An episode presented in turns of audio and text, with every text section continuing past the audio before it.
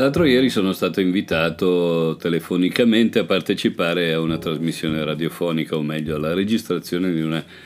trasmissione radiofonica che potrebbe andare in onda su diversi canali, anche se quello che, di cui mi parlavano è Radio Reporter, una radio torinese. Io devo dire che sono sempre abbastanza refrattario alle eh, comparsate televisive o radiofoniche che un po' per esperienza mi hanno sempre abbastanza lasciato l'amaro in bocca. In particolare ricordo una volta che fui chiamato da MTV eh, con la scusa che ero l'esperto eh, sul tema della cannibalizzazione, io andai lì convinto di parlare di questa cosa quando per loro cannibalizzazione era il fatto che eh, si scaricasse la musica gratis. Beh, eh, approfitto quindi di questa concomitanza per fare un tipo di discorso che non ho mai voluto fare perché comunque ho sempre trovato abbastanza impegnativo mi, è, mi è stato detto guardi che forse è meglio che arrivi studiato, ovvero sia che si porti dietro un, eh, un pezzo di carta dove scritto, ci sia scritto le cose di cui vuole parlare. Già, bell'affare. E di che cosa posso voler parlare? Innanzitutto loro mi hanno detto che mi hanno cercato perché avevo scritto in giro che mi occupavo di knowledge, sharing e eh, non so io esattamente, probabilmente volevano l'idea è di cercare di capire che cosa è knowledge sharing, forse, perché comunque con questi inviti, ripeto, un po' di scetticismo fa bene, si fa bene a conservarlo. Però nel momento in cui eh, ho detto ok, mm, ma mi veniva da dire ma scusate voi che cosa intendete esattamente per questo, mm, ma so che avrei mh, mm, avuto come risposta ma scusi l'esperto è lei perché lo domanda a noi. Eh, e allora a questo punto ho, eh, ho detto vabbè, prepariamoci qualche cosa in maniera tale da avere una traccia nel momento in cui si tratta di dover spiegare. Spero proprio che non eh, sia una cosa del tipo parla tu che eh, tanto non vale la pena che ti facciamo delle domande. Però mentre eh, preparavo questa traccia ho detto mm, tanto varrebbe tutto sommato scriverla perché naturalmente la traccia che stavo preparando era soprattutto fatta di punti, così di eh, mm, codici anche personali mm, per dire le cose. Eh, sì, però ogni punto che scrivevo mi rendevo conto che valeva tutto sommato un articolo, allora avrebbe voluto dire, come al solito, affrontare un lavoro biblico che sicuramente inizierei ma non porterei mai alla fine.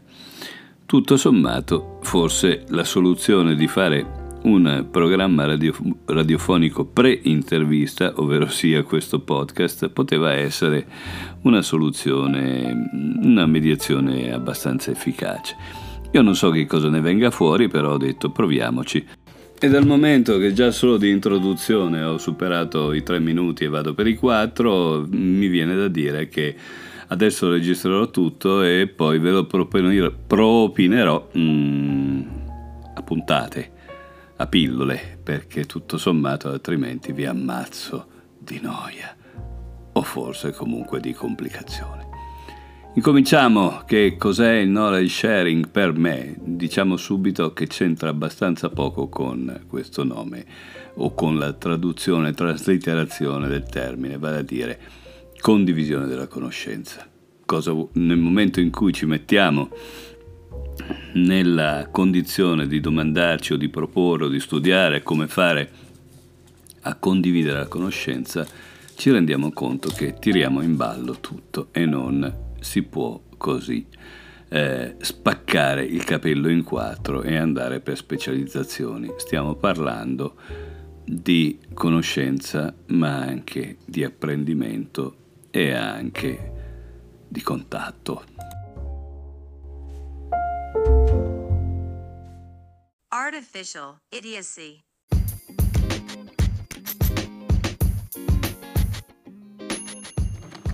Come abbiamo detto, fare knowledge sharing vuol dire andare oltre l'idea di conoscenza e oltre l'idea di formazione. Però nello stesso tempo occuparsi di knowledge sharing non vuol dire soltanto occuparsi di gestione della conoscenza, quello che comunemente viene definito knowledge management, ma vuol dire occuparsi dell'azione, del fare e dello scambiare conoscenza, azione che vuol dire anche necessariamente avere a che fare con l'apprendimento e quindi con la formazione. Quindi knowledge sharing si posiziona in, eh, nella vita organizzativa e non solo lì a metà strada fra la dimensione della trasmissione di conoscenza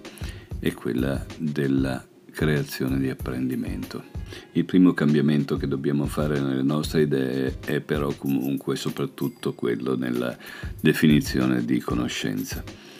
Noi siamo abituati a eh, un'idea di un sapere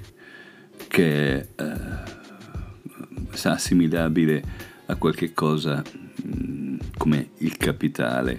come degli oggetti, delle proprietà,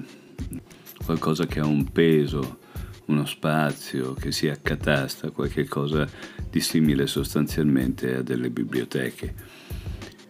o cose analoghe.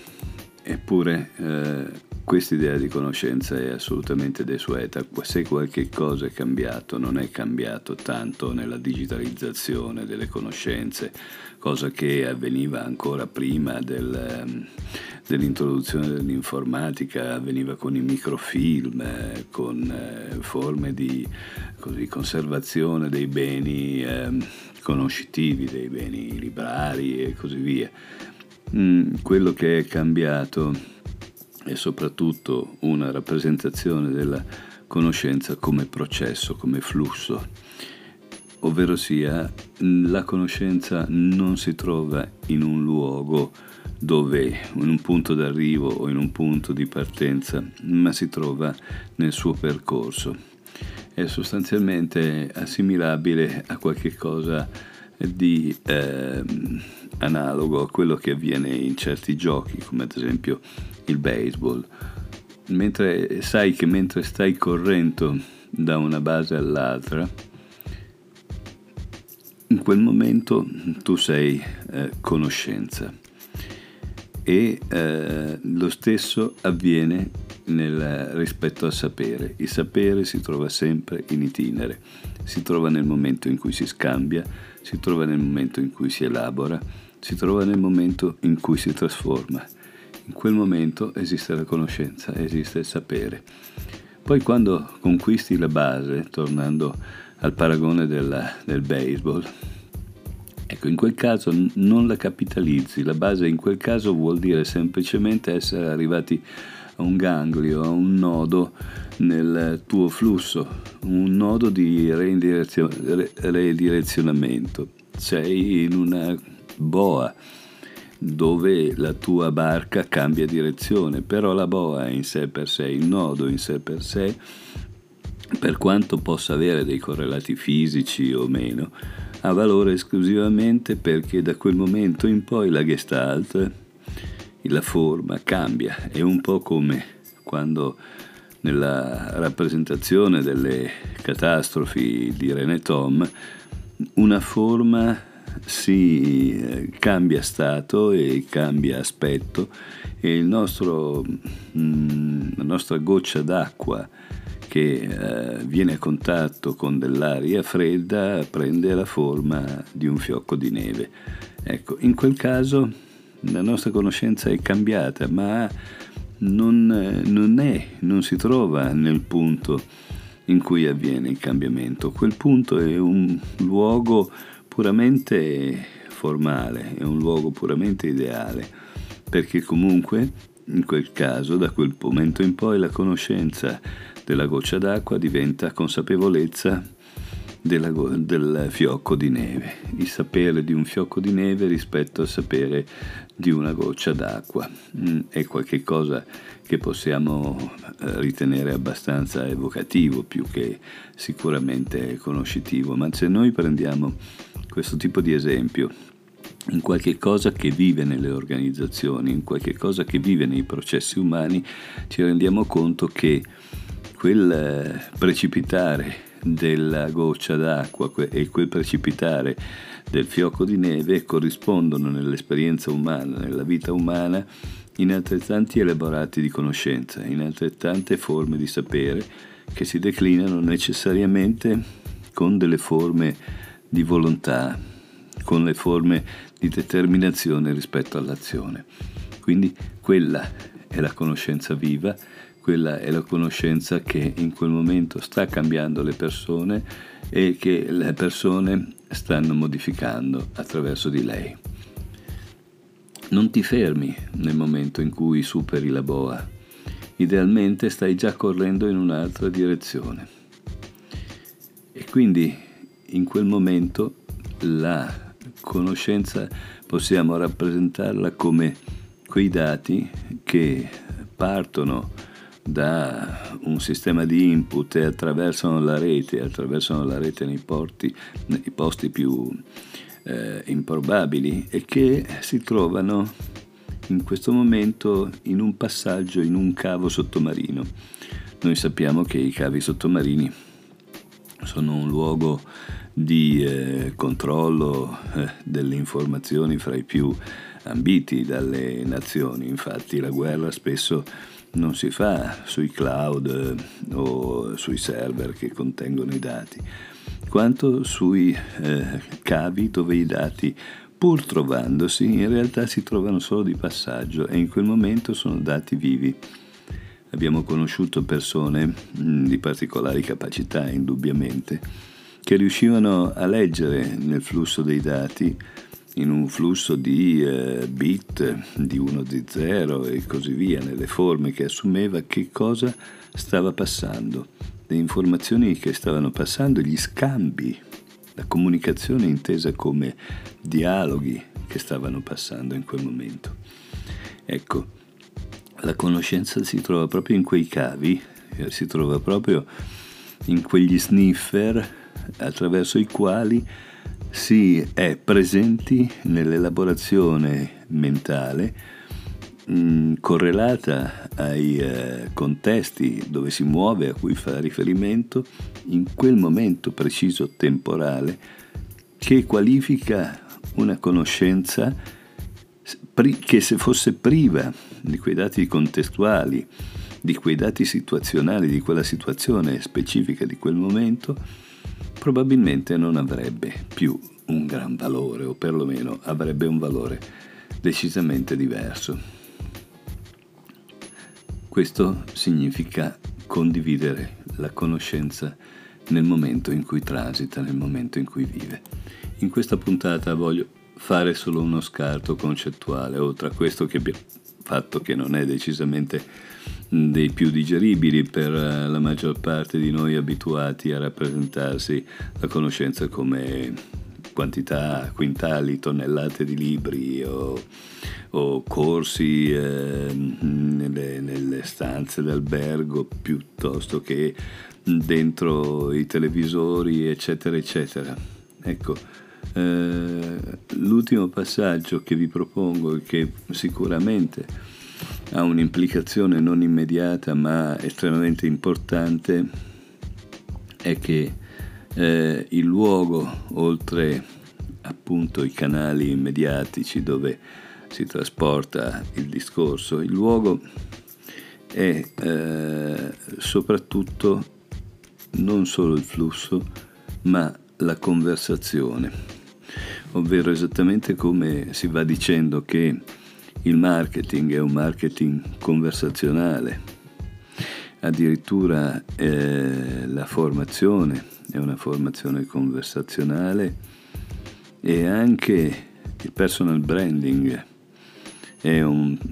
un momento conversazionale e sempre meno legato all'io.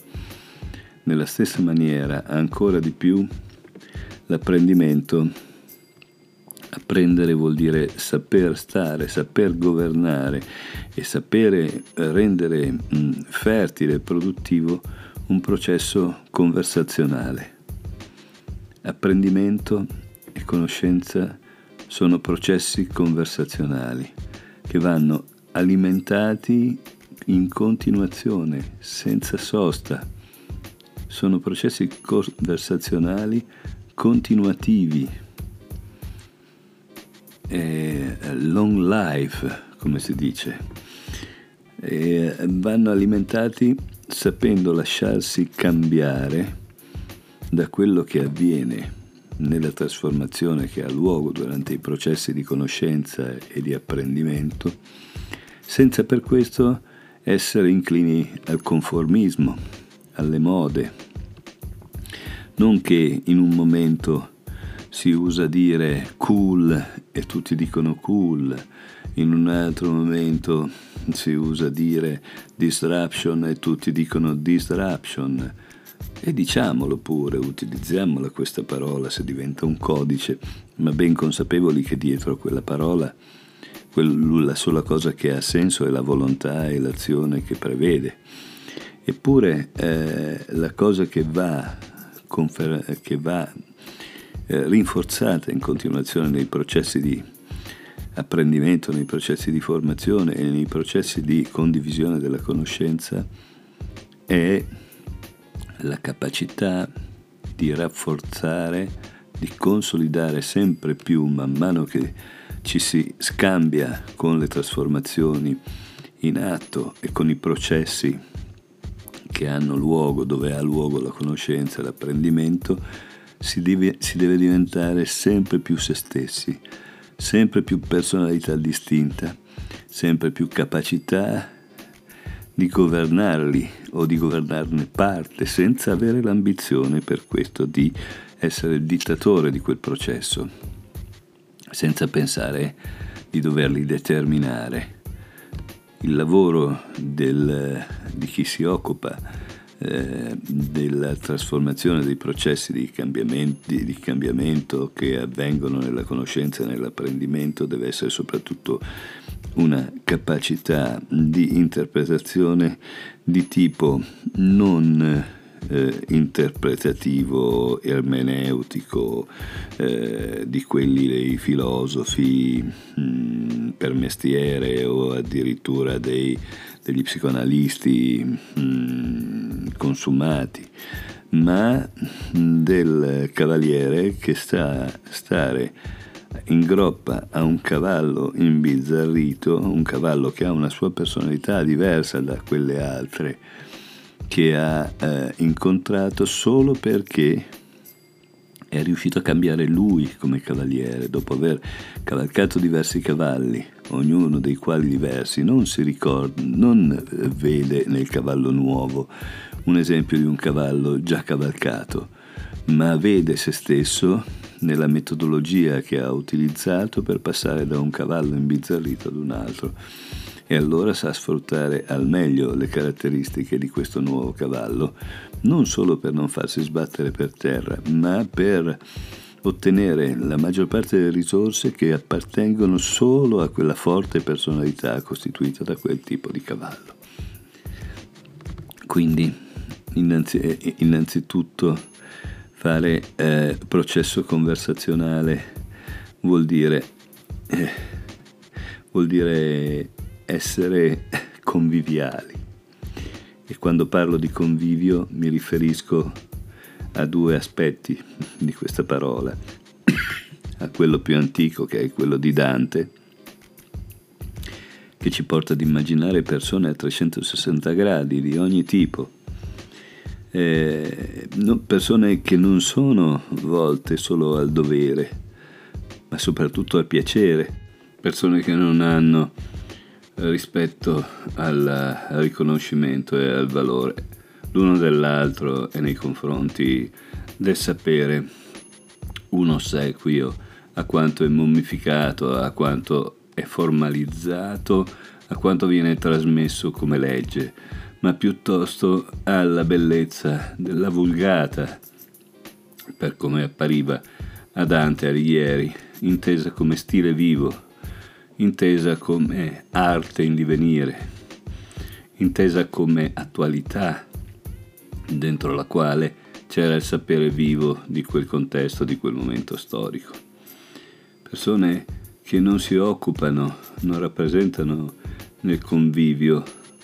la, l'arte della competizione, quella troppo facile, troppo banale, che la trovi dappertutto, dal campo di calcio al televisore, ma quella dell'affabulazione, della capacità